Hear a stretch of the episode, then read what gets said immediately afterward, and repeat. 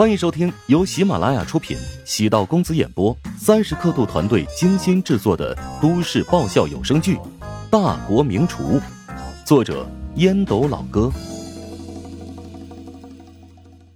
第三百五十一集。陶南方见史嘉诚进屋，眉头微微一挑，倒也没有说什么。主要有亲家在场，即使不高兴，也会藏在心里。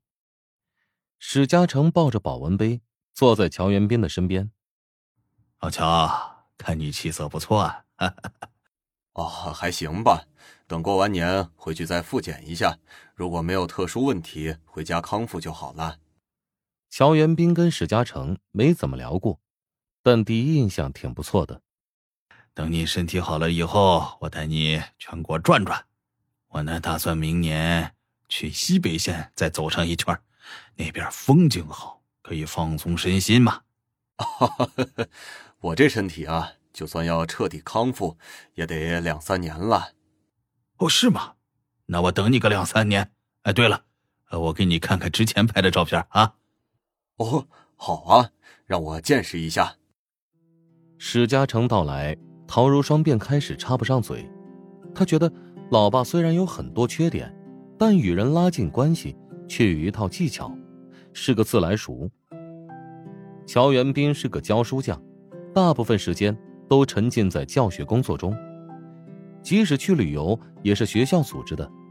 他是个教师，有寒暑假，但常年带高三，所以假期也会给学生补课。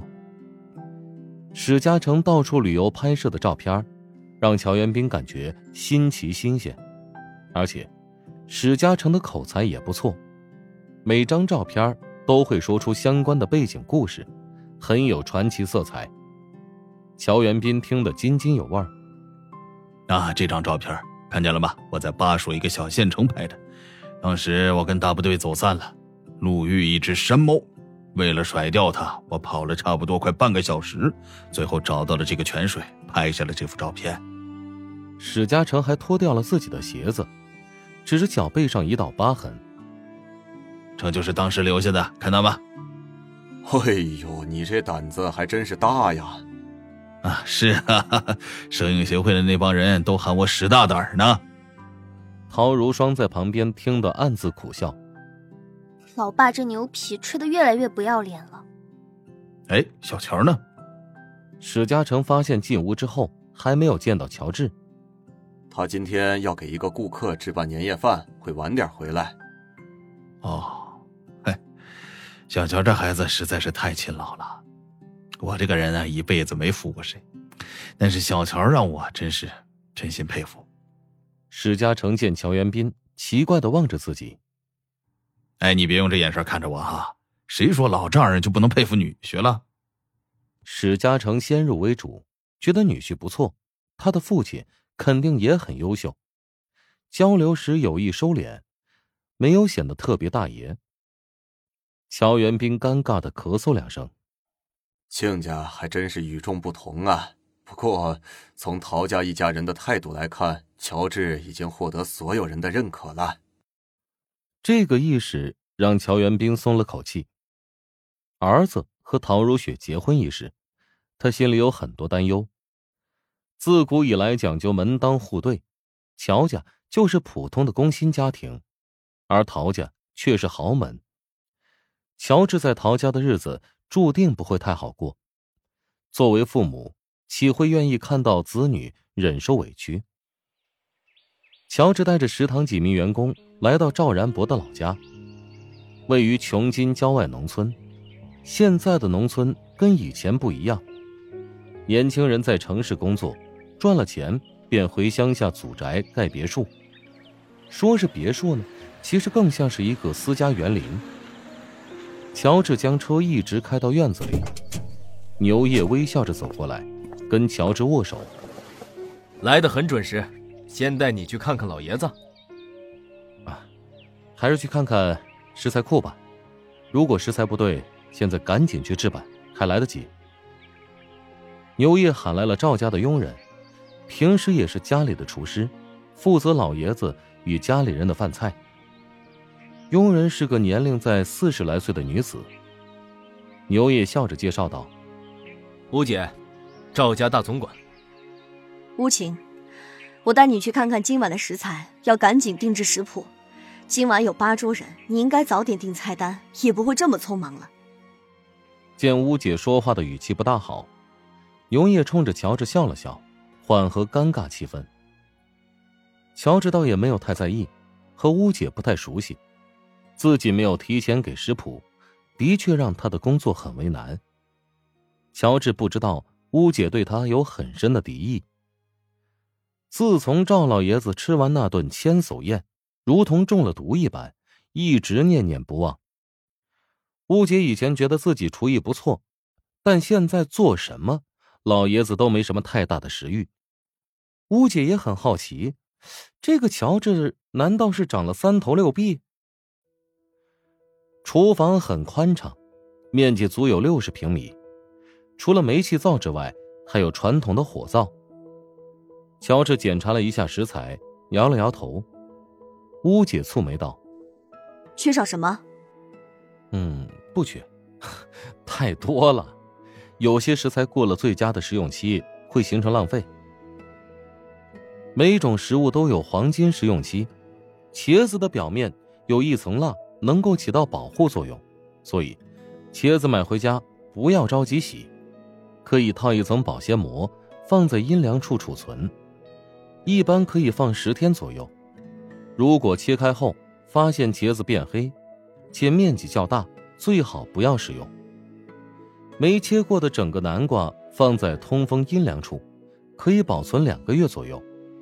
切开的南瓜把瓤挖掉，再装入保鲜袋，放入冰箱储存，最好在一到两天内吃完。也不是越早食用越好，比如像猕猴桃，搁置一段时间。等肉质变软之后食用，味道才最佳。乔治挑选了一番，将菜单递给了乌姐。乌姐终于明白乔治为何没有提前给菜单，根据现场食材的情况，挑选合适的食材，组合成菜单。他由此看出乔治心很细。当认真做一件事情的时候，会觉得时间过得特别快。乔治确定了菜单，有鱼有肉，有荤有素，每个菜名都很喜庆，与过年应景。牛爷朝乔治招了招手，笑着说道：“哈老爷子想见见你，今年过年比较特殊，来了几个客人，你跟他们聊聊，也问下他们的口味嘛。”乔治微微一怔，这不是在给自己增加难度吗？哎呀，不过既来之则安之。乔治跟着牛业在门口见到赵然博，然后牛业就站在门口，没有进去打扰。乔治有点意外，赵家给自己的感觉等级很明显。牛业处于赵家关系网的支脉，以他的身份只能站在门外。赵老爷子见乔治出现，眼睛一亮，笑着说：“哎，真是不容易啊。”盼星星盼月亮，将你给盼过来了。哈，老爷子，今晚我负责做菜啊，如果有什么瑕疵，还请您能够见谅啊。我已经夸下海口，你今天肯定能让几位老友大饱口福。乔治见他旁边坐着两位老人，都是白发苍苍的，能与赵老爷子一起吃年夜饭，想必。也是身份显赫之辈，我一定竭尽全力。乔治暗忖，多余的话也不用说，说多了显得自己轻浮。坐在赵老爷子身侧的唐姓老者笑道：“听说你擅长做千叟宴，我和老金呢是慕名而来。老金向来以美食家著称。”我呢也喜欢吃，今晚如果不过关呢，我可是要给你打差评的。赵然博站在一旁，嘴角带笑，心中却是给乔治捏了一把汗。这还没怎么样呢，先施加压力。这顿年夜饭的钱可没那么好赚呢。乔治幽默笑道：“哼在我的字典当中，至今还没有差评。等下三位尽管评价啊，如果能挑出刺儿，我肯定是虚心接受。乔治跟赵老爷子见面寒暄几句，便进厨房，开始准备年夜饭。唐老等乔治离去之后，与赵老低声道：“老赵，刚才这小伙子这么年轻，有你说的这么玄乎吗？”金老也是摇头：“哎呀，我感觉呀，这老赵是疯了。”想关注我的更多日常，请进入我的主页，点击圈子，加入。喜道公子的有声小说。